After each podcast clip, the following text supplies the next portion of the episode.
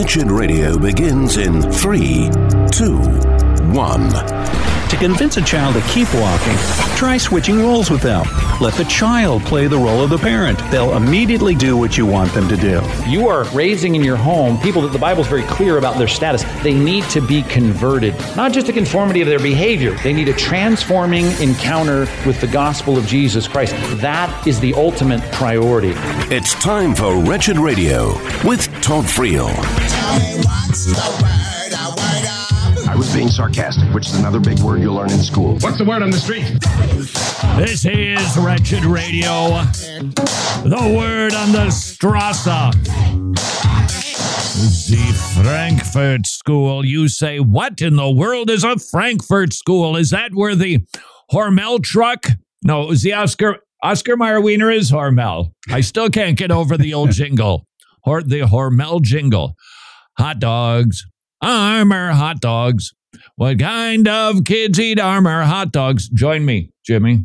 Uh, Fat kids, skinny kids, kids who climb on rocks, tough kids, tough kids, sissy kids. sissy kids. Wow. How the world has changed. And perhaps that actually gets us back on track. What has changed the world so much? Why is it that we are deconstructing everything? Why do we hear a celebrity like Anne Hathaway? you know, the great political mind Anne Hathaway at the Human Rights Campaign saying, we will not just question the myth of heteronormativity, we will destroy it. Walls built in fear will crumble. The old world will shatter. The new world will emerge forged from this community. Love is love. Yep, you're smelling irony right now because a rich, famous person who actually benefits from not the crumbling, but nevertheless existing order wants to deconstruct it, but hopefully uh, not while she's getting a mani pedi. Why did we change as a society? Well, our good friend Carl Trueman, I call him a good friend. I don't think he'd return the moniker. Writing in First Things introduces us to a man named Herbert Marcuse. He was one of the mm, leading figures at the Frankfurt School.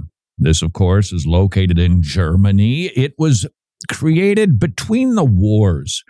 World War One goofed up Western civilization, which was being built on empiricism, the ideology that man knew the answer to everything. Just give us some time, give us some test tubes, and we'll get this sorted because we know what is truth. And then came World War One and shattered that idea.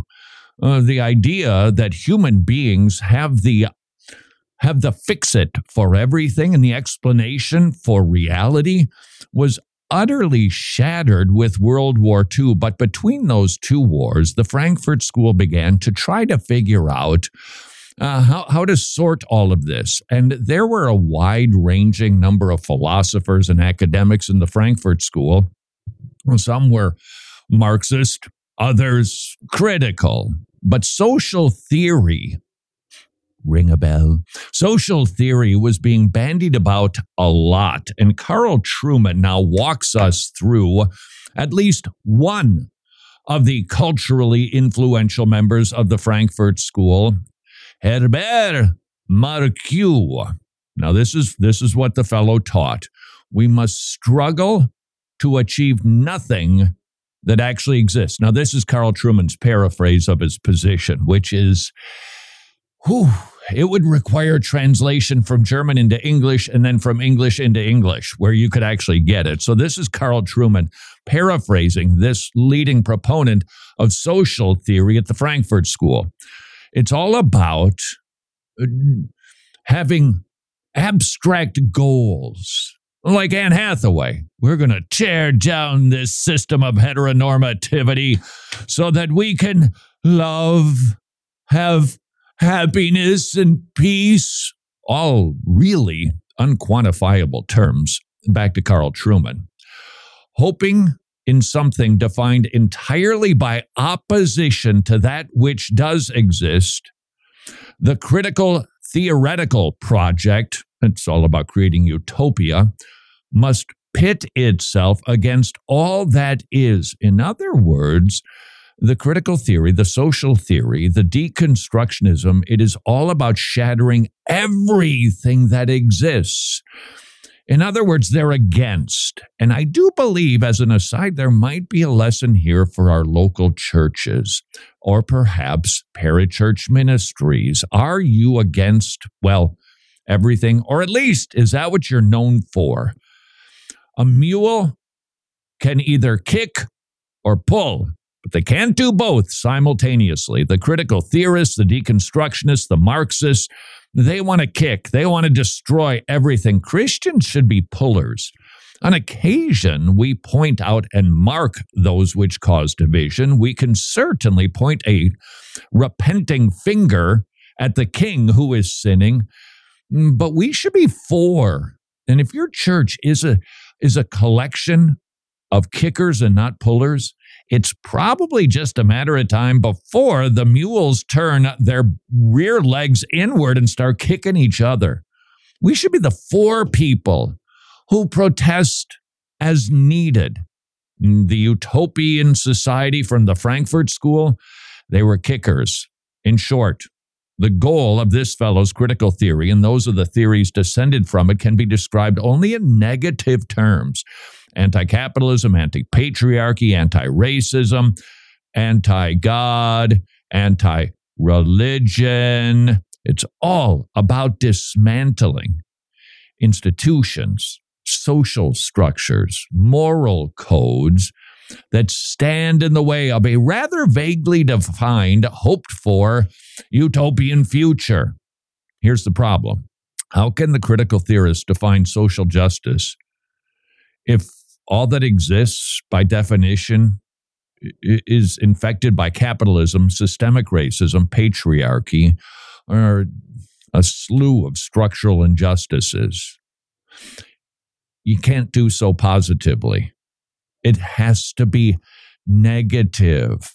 And then, hopefully, once everything has been torn down, social justice will emerge. Go ahead, define what that means.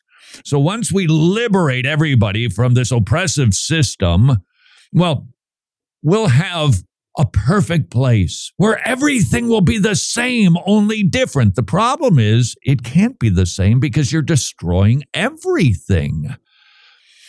Consider Isaiah and Paul, who were much better social theorists.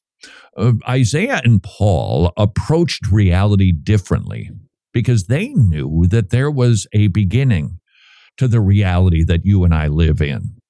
There was a garden and there was perfection. And they also understand why there is corruption and why human beings pit themselves against one another. It's a little old thing called sin. They also understood, yes, Isaiah understood a Savior who would come, Emmanuel God with us, who would be born of a virgin, who would be the suffering servant of Isaiah 53 who would make the place better and one day restore it.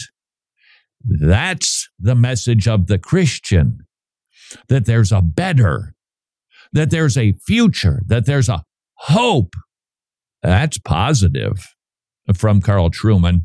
Read Isaiah and Paul. You immediately see that the purpose of their critiques is the restoration of God's creation and its fulfillment in God's covenant natural law and similar concepts that can give us a picture of the moral structure. And then the book of Proverbs outlines how we're supposed to think. Uh, what would Jesus do? Is our question in a positive way. From the early days of the Frankfurt School, critical theory has been marked by an inability to articulate a positive social vision in anything but the vaguest terms. The lack of a positive vision occurs because critical theory denies that the world has any intrinsic moral shape. This is why everything is being torn down. Christianity offers a moral shape.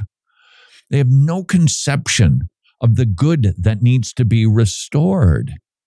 So everything is about vague goals like equality, inclusion, and social justice.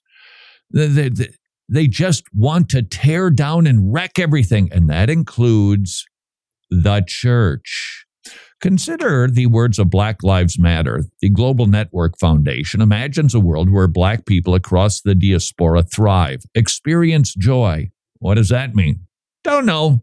But they're not defined by their struggles. By achieving liberation, we envision a life that is fully divested from police, tear down, prisons, tear down, and all punishment paradigms. That is all about tearing down. So we know what the critical theorists are, are against. What are they for? They offer no forgiveness, no for grace, no grace. The bourgeoisie has got to be destroyed. It is all law and no gospel. What might we learn from this? Well, the Frankfurt School instructs us that what we're seeing around us is planned and it is very negative and it is very godless. But might I suggest perhaps the even greater lesson is um, let's make sure our churches and our parachurch ministries aren't negative, aren't kickers. We're pullers and we're positive. This is Wretched Radio. Well, in a world that is undeniably cluttered with quick fixes and superficial solutions, now comes a journey into the heart of real change. I'm talking about Transformed Season 3. It's finally here, and we're inviting you into the lives of individuals that are facing the giants of fear and guilt and grief. But hey, there's a twist. These aren't your typical battles. These battles have been fought with the sword of the Spirit and the shield of faith. You'll witness loneliness and overeating and relational tension met with grace, truth, and love that can only come from the one who knows us the best. This season's not just about watching others, it's about seeing yourself and your struggles and the path to true transformation through biblical counseling. We'll together dive deep into the heart of what it means to be transformed. Transformed Season 3 can be found right now at wretched.org slash transformed 3. I would say the Tomorrow Clubs is a wonderful ministry. Kids are getting saved like crazy, not just in Eastern Europe, but also in Africa. And it's so efficient. I was just with Paul and Cindy Marty, and I asked, and I said, in, in American currency, how much does it cost to have a kid come to a Tomorrow Club four times a month? So every single week. What, what's the, what does it take to make that happen? Ready? A buck. One dollar. That's it. The kid comes, they get treats, they get materials that they learn the Bible, they memorize a buck because it's it's all volunteer driven. All those dear ones, they're volunteers. It's an amazing ministry. And if you have a heart for the lost in Eastern Europe, Africa, and you love supporting ministries that are super efficient and biblically sound, I would point you in the direction of tomorrowclub.org slash wretched, tomorrowclub.org slash wretched, and ask how many children might I be able to support per month? Hey, thanks for listening to Wretched Radio today. We certainly appreciate each and every one of you who tune in and listen, and each and every one of you who have supported us previously. Now, I want to take a moment and ask if you would consider, prayerfully consider, joining us as an ongoing monthly gospel partner. Imagine the impact we could have together with your ongoing support. I'm talking reaching millions of people all over the world with the life changing gospel of our Lord Jesus Christ. Remember, the Apostle Paul said in 1 Corinthians 15, Therefore, my beloved brethren, be steadfast, be immovable, always abounding in the work of the Lord, knowing that your toil is not in vain in the Lord. So standing firm is not just a posture, it is a partnership in the gospel that moves mountains, that changes hearts, and saves souls. So if you're in a good place right now in your life, you're giving to your local church, then we would ask if you would prayerfully consider joining us as an ongoing monthly gospel partner. You can get all of the answers to all of the questions you could possibly ever have at wretched.org slash donate. Wretched. Amazing grace. Amazing gospel. Know your church fathers. Tertullian was a well trained Greco Roman philosopher. When he converted to Christianity, he used his great learning to vigorously defend Christianity. Tertullian rejected secular philosophy and is famously quoted as saying, What hath Athens to do with Jerusalem? This is Wretched Radio with Todd Friel. Hey, hey, hey, hey, hey! If you're if you're working at WAGP, you, uh, you might want to hit the record button now. This is Wretched Radio. if you're listening to WAGP FM, I'd like to. See, that's why they needed to record it. They can use that for their jingle right there. If people are listening on WAGP FM would like to invite you to a banquet Friday night. I have the privilege of being in Beaufort, South Carolina, lovely part of the globe, for a Valentine's banquet. It's being thrown by a Community Bible Church, led by Pastor Carl Broggi, doing such a great work in that zip code. I'm telling you, such an encouragement to see a sound, thriving, very large church who actually wants to see people saved. Ain't that a kooky idea? They don't do it through seeker sensitive programs. Instead, they invite people to come to Valentine banquets and bring an unsafe friend. Oh, a string attached because they want people to be saved and experience the greater love than Cupid firing an arrow into your heart. So if you're listening on, uh, hmm, sorry, if you're listening on WAGP FM. Just giving them a chance to record it because Uh, I think I've nailed it oh, three yeah. times You in just- a row here. You just saved them a You lot of can learn more at communitybiblechurch.us, communitybiblechurch.us. I also, I don't know what Carl Broggi was thinking, giving me the pulpit on Sunday morning. Nevertheless, hope you'll join us at communitybiblechurch.us. Of course, only if you're listening on. Go ahead. Come on. Come on. You do it. You want me to do it? Oh, yeah, you do it. WAGP. That wasn't, what even, that was it's a different tone. You got to have different, Different vari- you have- tone. You have, different varieties. It was a different everything. I can't carry Maybe I need too. to go back to the drawing board on my jingle writing skills. Oh boy, what do we got? Film at 11. Breaking news! Breaking news! This is about as political as we're going to get. Hey, there's a new Bible study. It's purportedly intended to help us be nicer. You see, there's acrimony between the right and the left. So, what do we need to silence those clamorous voices and just get along and find a middle way? We need a Bible study. It is called The After Party. It is a program that is led by Duke Divinity Consulting professor Curtis Chang. We'll need to remember his name. And developed with New York Times columnist David French. Yep, well, he at best is in the middle of the road. And lo and behold, Christianity Today editor in chief Russell Moore, who used to be the president of the ERLC for the Southern Baptist Convention. I think it's fair to say that's their political action committee, which I'm not exactly sure is a good idea for a denomination, church, or convention. Nevertheless, he used to be mostly, not always, but mostly conservative. Now, at best, he's middle of the road, and he's participating in a Bible study that's intended uh, to, to bring a little bit of nuance, to get away from the political idolatry of evangelicalism. And when when they think political ideology or idolatry, they really mean those on the right. Remember, it's always about punching to the right, coddling to the left.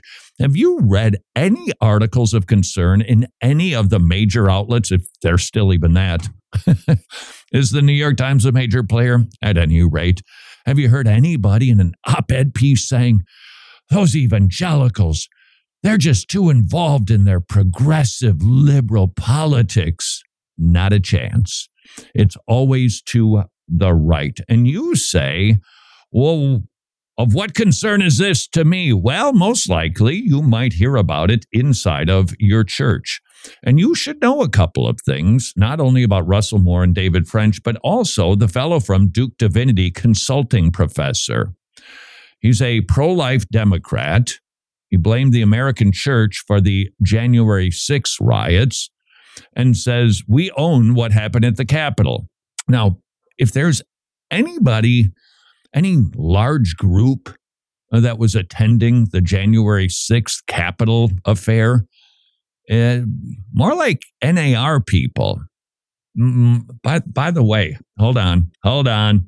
That is a fact because somebody just, oh, I've got to find it here. Somebody just talked about how it's a it's a new tour called Flashpoint. Yeah, hold on.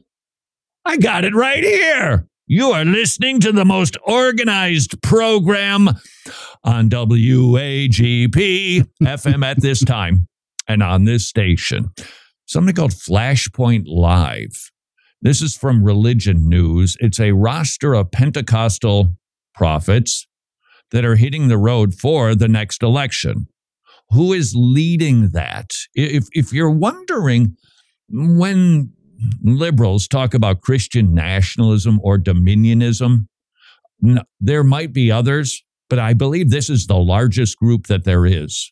And this event called Flashpoint Live, it's touring around the country. And it is led by a pastor from Ken Copeland's ministry, from his church.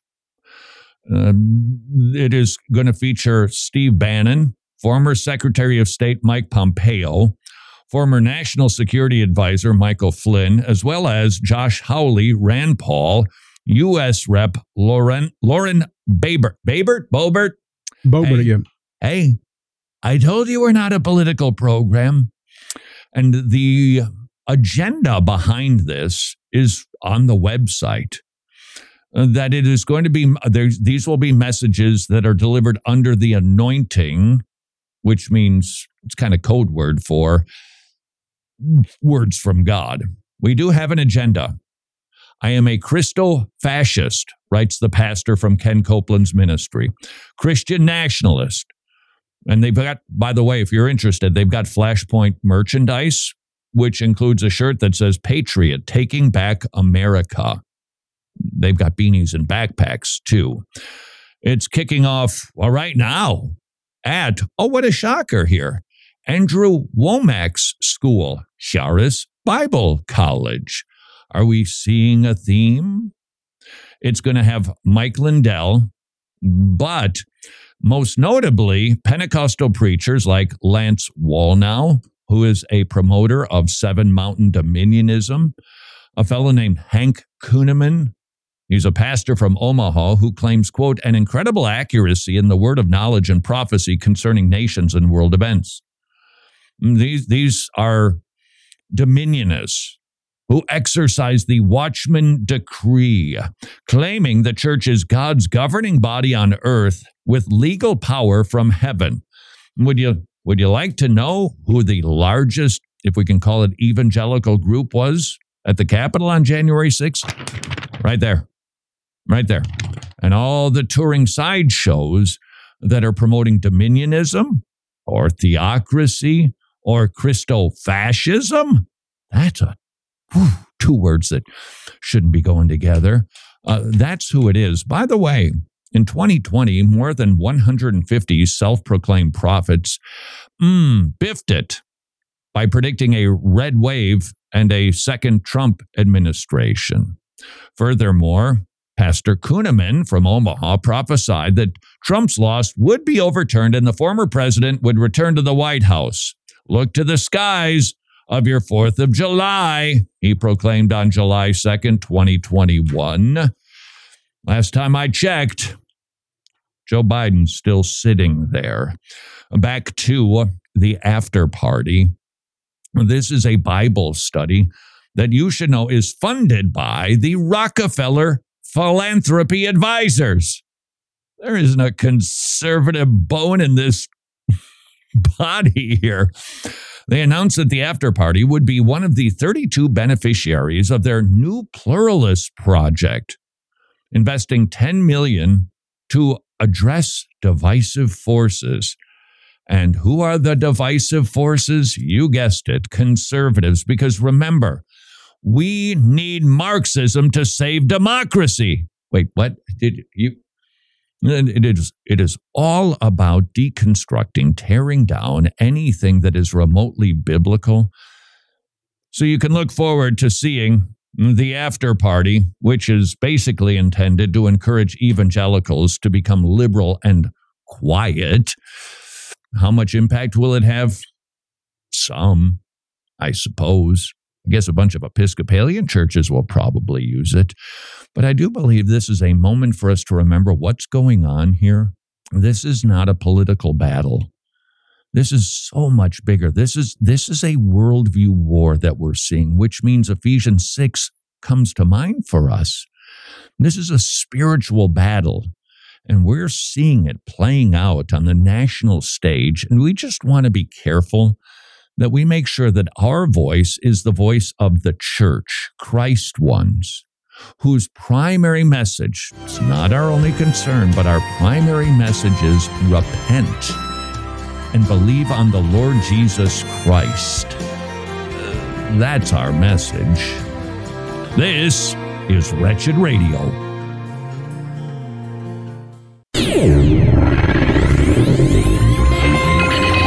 Lexicon Providence is the word we use to describe God's preserving, upholding, and governing of His creation. God sustains His creation day to day through ordinary means established at the beginning of time, and He intervenes in miraculous ways. In all things, God is working for His glory and for the good of those who love Him. This is Wretched Radio with Todd Friel. Marriage is what brings us together today. Don't panic. This is Wretched Radio. Not going to talk about the A bomb marriage situation. Would like to talk about marriage itself. I received something so brilliant, so simple. It's on one piece of paper, and I think that's like 20 point font. It is called a premarital covenant. This was sent to me by my dear friend Highland, Pastor Highland Goodman. He said he used to send this to people, couples who would approach him to say, Hey, will you do our premarital counseling? And this is what the premarital covenant stated. It'll it'll do some filtering for you. I agree to follow and abide by the following ground rules for premarital counseling. One, to be honest, open, and thorough in all my assignments and discussions. That'll filter out some people. What do you mean assignments? I got to do work. If you are not familiar with biblical counseling, most likely you think it is a therapeutic model in that somebody comes in, they do the majority of talking. The therapist says, How does that make you feel?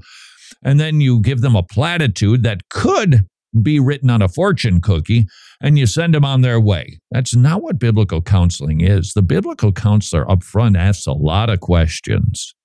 And the individual does get to bear their heart. Why? Because the counselor is dropping a bucket down the well of their heart to try to pull up what is there. And then he or she does the teaching, applying the Bible to their issues, but it doesn't stop there. There is not a good biblical counselor who doesn't give loads of homework. Even it, like whatever the emotional issues, it's a sin issue, it's just confusion, it's a, a decision that needs to be made. Homework, homework, homework in the context of the local church. And the same thing should be true for premarital counseling. You're going to give them homework and telling somebody up front, it is expected that you're going to read everything and fill out every single form. There are some forms. Woo, I'm telling you that couples, good Bible, uh, I think it's, is it Wayne Mack's book? Uh, I've got it. No, I gave it back to Dave Cavalli. The point is, there's a book that has each of the couples go through and ask questions that dig and dig and dig. And then the counselor assesses it and determines we need to work on this more than that for the man and the woman. And by the way, if you're a woman and you are a little bit hesitant to do biblical counseling because it should be a male who counsels a male and a female, and you're thinking, well, that's two to one, I'm going to get teamed up on, you're in for a bit of a surprise because typically what I have seen and when I've been involved in marital counseling, it's the fella who takes the brunt of the counseling because he's the one responsible. Remember, A husband is a husbandman. He's a farmer. He's a gardener. And the question is, how does your garden grow, gardener? And if there's weeds and thorns and thistles, the problem isn't the plants or the soil. The problem is the gardener who needs to tend those issues to have a fruitful crop. And so it's the man who really tends to get a little bit more questioning and critiquing. Doesn't mean the woman doesn't. So if you're a woman and you've been hesitant because of the male dynamic, I, don't think that should be a reason to keep you from going to counseling, premarital or otherwise, if and you need it with your hubby. Number two of the premarital covenant. I agree to diligently complete all outside assignments and to read the books required. Three, I agree to maintain a biblically pure physical relationship before our wedding. Pastor, if you're looking for a way to get out of a lot of superfluous premarital counseling, this will do it. Now, whether you do that wedding or not, that, that's like a different conversation. Number four, I agree to attend at least one worship service per week and to share what I'm learning with my fiance. Well, that sounds so not onerous, so Christian. That's you want to be married by a pastor in a church? What do you think this is? A show? What do you think we just slap our religion uh, over your wedding certificate issued by the government? No. The primary player in a marriage covenant is God Himself. It ain't a game. And pastors are, are not, in my opinion, they're just not supposed to be used to do a wedding. And I got to tell you, though, a lot of pastors feel an immense amount of pressure on this issue. Hey, pastor, will you marry my son and or daughter? Uh, are they believers? No. Will you marry him? Don't forget, I'm one of the biggest givers in the church. That stuff happens, and your pastor's on the receiving end of that. Number five, I agree to allow the pastor the right to cancel or postpone the wedding date if he determines that either myself or my fiance is not biblically free to marry or lacks the maturity to handle the responsibility of marriage or is failing to abide by this covenant. Brilliant. That's a big one. Brilliant. And that is simply a higher view of marriage, which is what the world apparently needs. San Antonio Zoo will again name a cockroach after your ex and then feed it to an animal. It's the Cry Me a Cockroach fundraiser for the San Antonio Zoo, allowing individuals to name a cockroach after their ex that then gets fed to an animal. Hey, could we have a lower view of humanity and marriage? No, it's 10 bucks, non refundable It's going to help the zoo in its mission of securing a future for wildlife. I, I thought you didn't let animals be wild. You put them in a pen so that they could methodically pace back and forth so they don't lose their minds so we can stare and gawk at them. Yeah, that's right. I'm sounding like I'm sounding like something not conservative. I'm not a fan of zoos. It's just, look, you work at a zoo, not saying you're sinning. Ah, I, I just sometimes I see those animals being caged, you know, the in and in the water. Todd, it's called an aquarium where they the fish just kind of back and forth and back and forth, or the lion back and forth. That that's that's to soothe their brain from being in a scenario in a situation that they don't like. Sorry, Jimmy. Does that mean I'm going to vote for Joe Biden? Is that what that suddenly means? well, I mean, you're close. I hope not. Alongside cockroaches, people can also name a rodent, or if you're a vegetarian, of course, a vegetable after an X. you got to remember the vegetarians in this whole affair. The veggie option only costs five bucks. See, it's always the proteins, the cockroaches and the rats. I, they're more expensive, the proteins. Will be fed to one of the zoo's vegetarian animals. Unbalanced. Oh, well, see, that's important.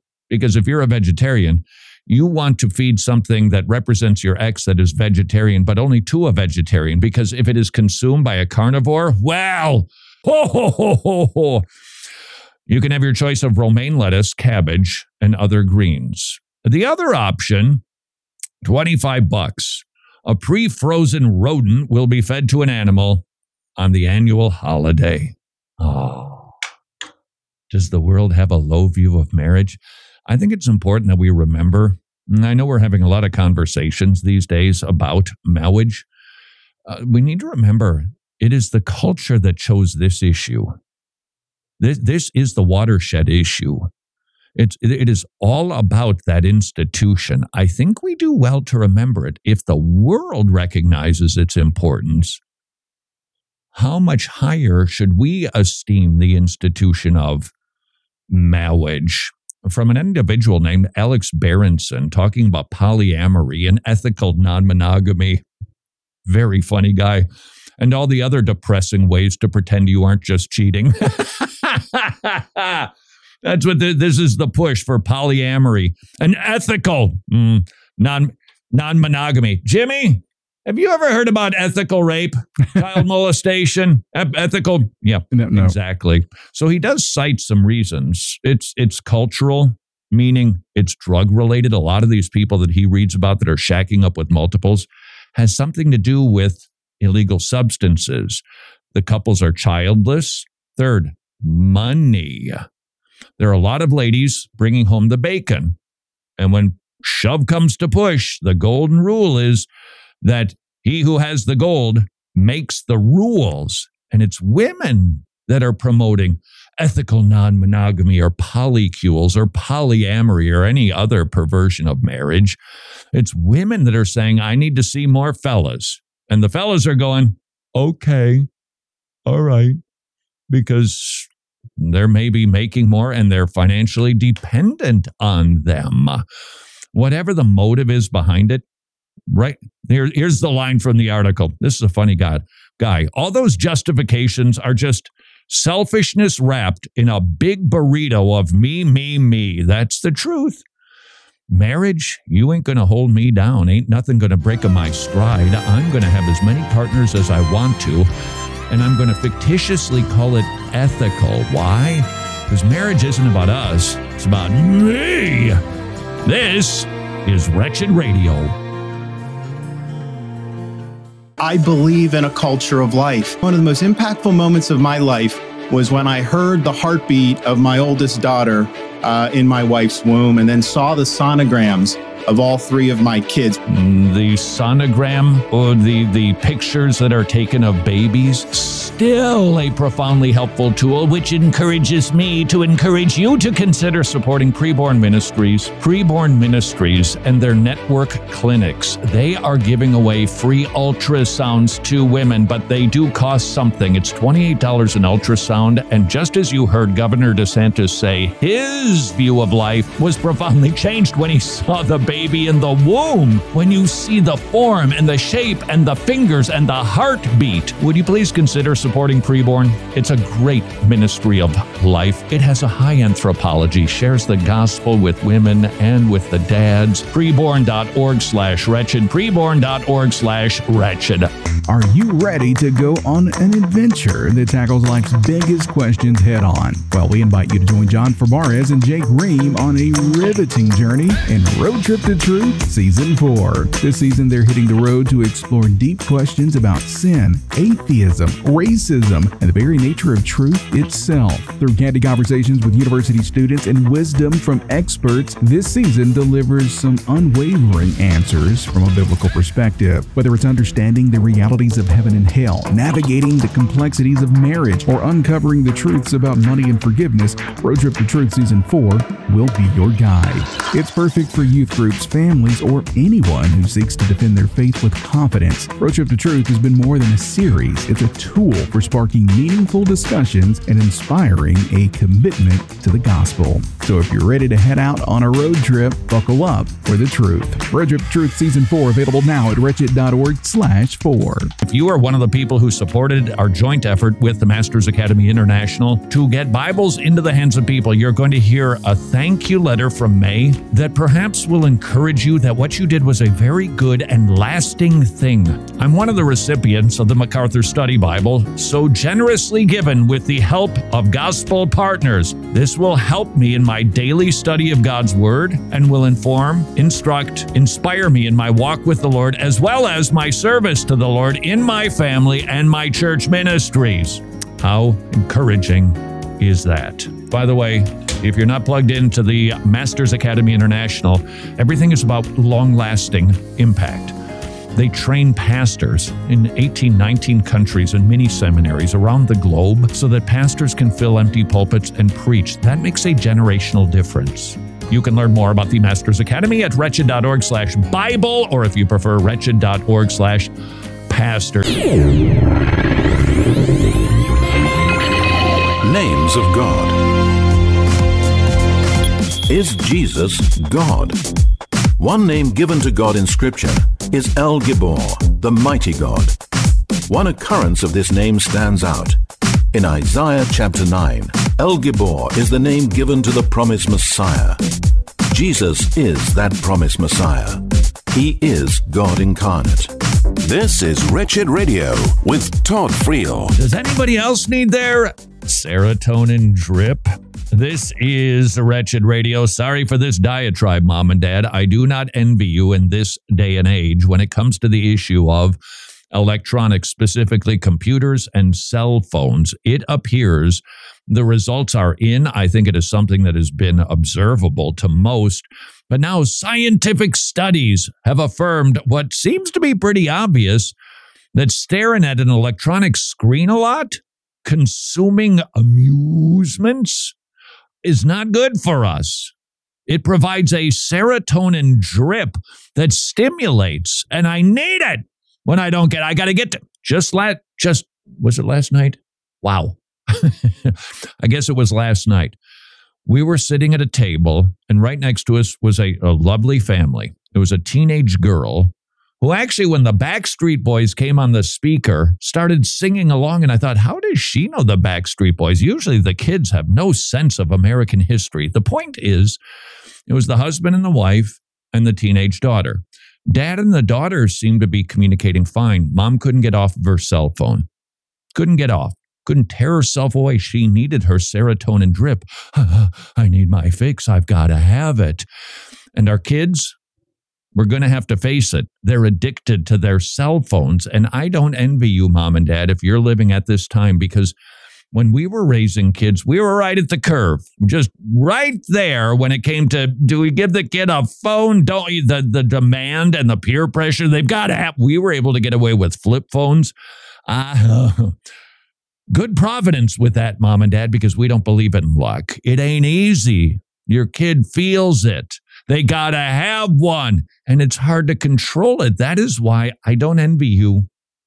And I honestly, I don't know what we would do.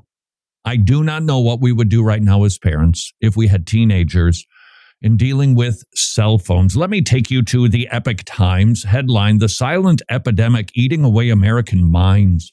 All of this stuff that we tend to consume, yeah, there's a little work or research in there. You know, the, the important stuff. Um, we're going to South Carolina.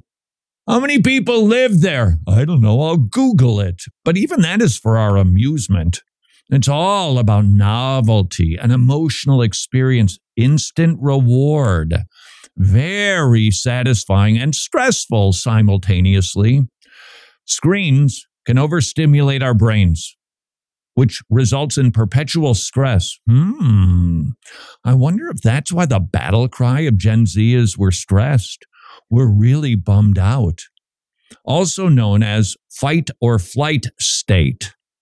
The state taxes the brain. This state taxes the brain and body and makes us prone to meltdowns, depression, and anxiety. Even minor changes in the environment occur. When I was reading this story, it's pretty lengthy, about 10 pages long. There was an anecdote of one boy who was just driving the parents bonkers, belligerent, just spending all day in his room, not cleaning, not shower, just an angry. Their psychologist said, take away the cell phone. They did. 10 days later, they had a new kid. Now, I know it's an anecdote, but the reality is people are seeing a change when they don't let their kids on it.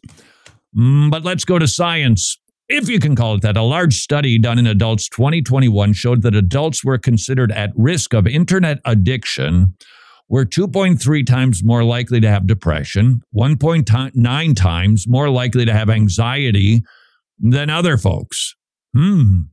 People with definite or severe addiction were 13 times more likely to have both depression and anxiety.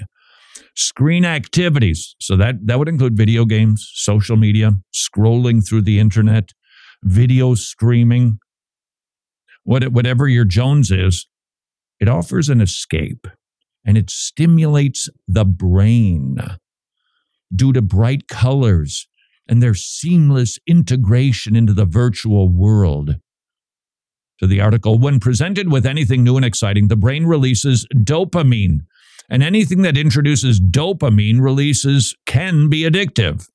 Dopamine produces a feeling of pleasure, while a drop in it is linked to irritability and poor mood.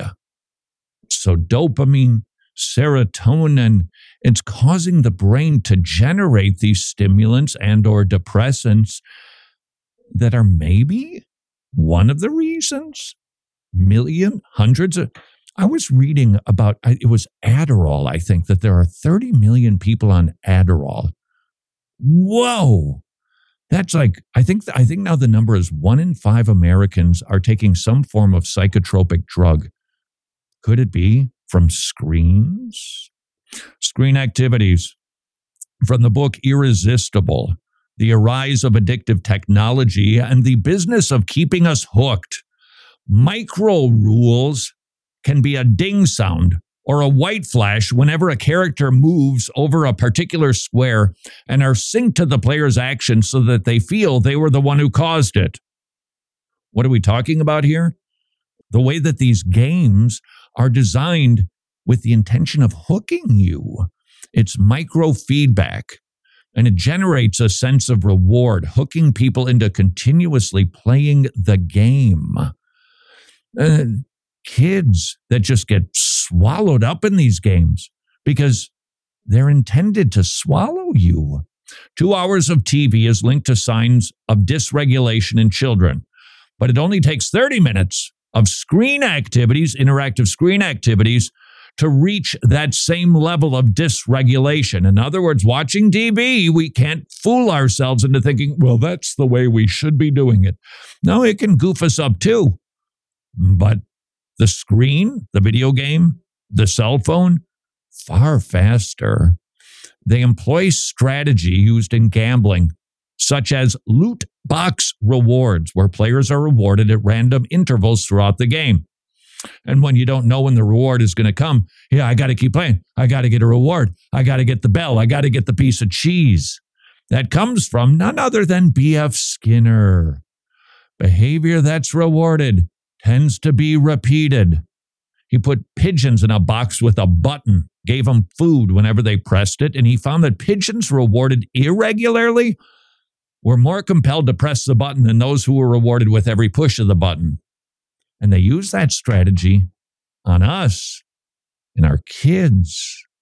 Social media has been engineered to lack natural stopping cues inherent in many aspects of life. So, a newspaper article, it's a book, it's a movie, it ends.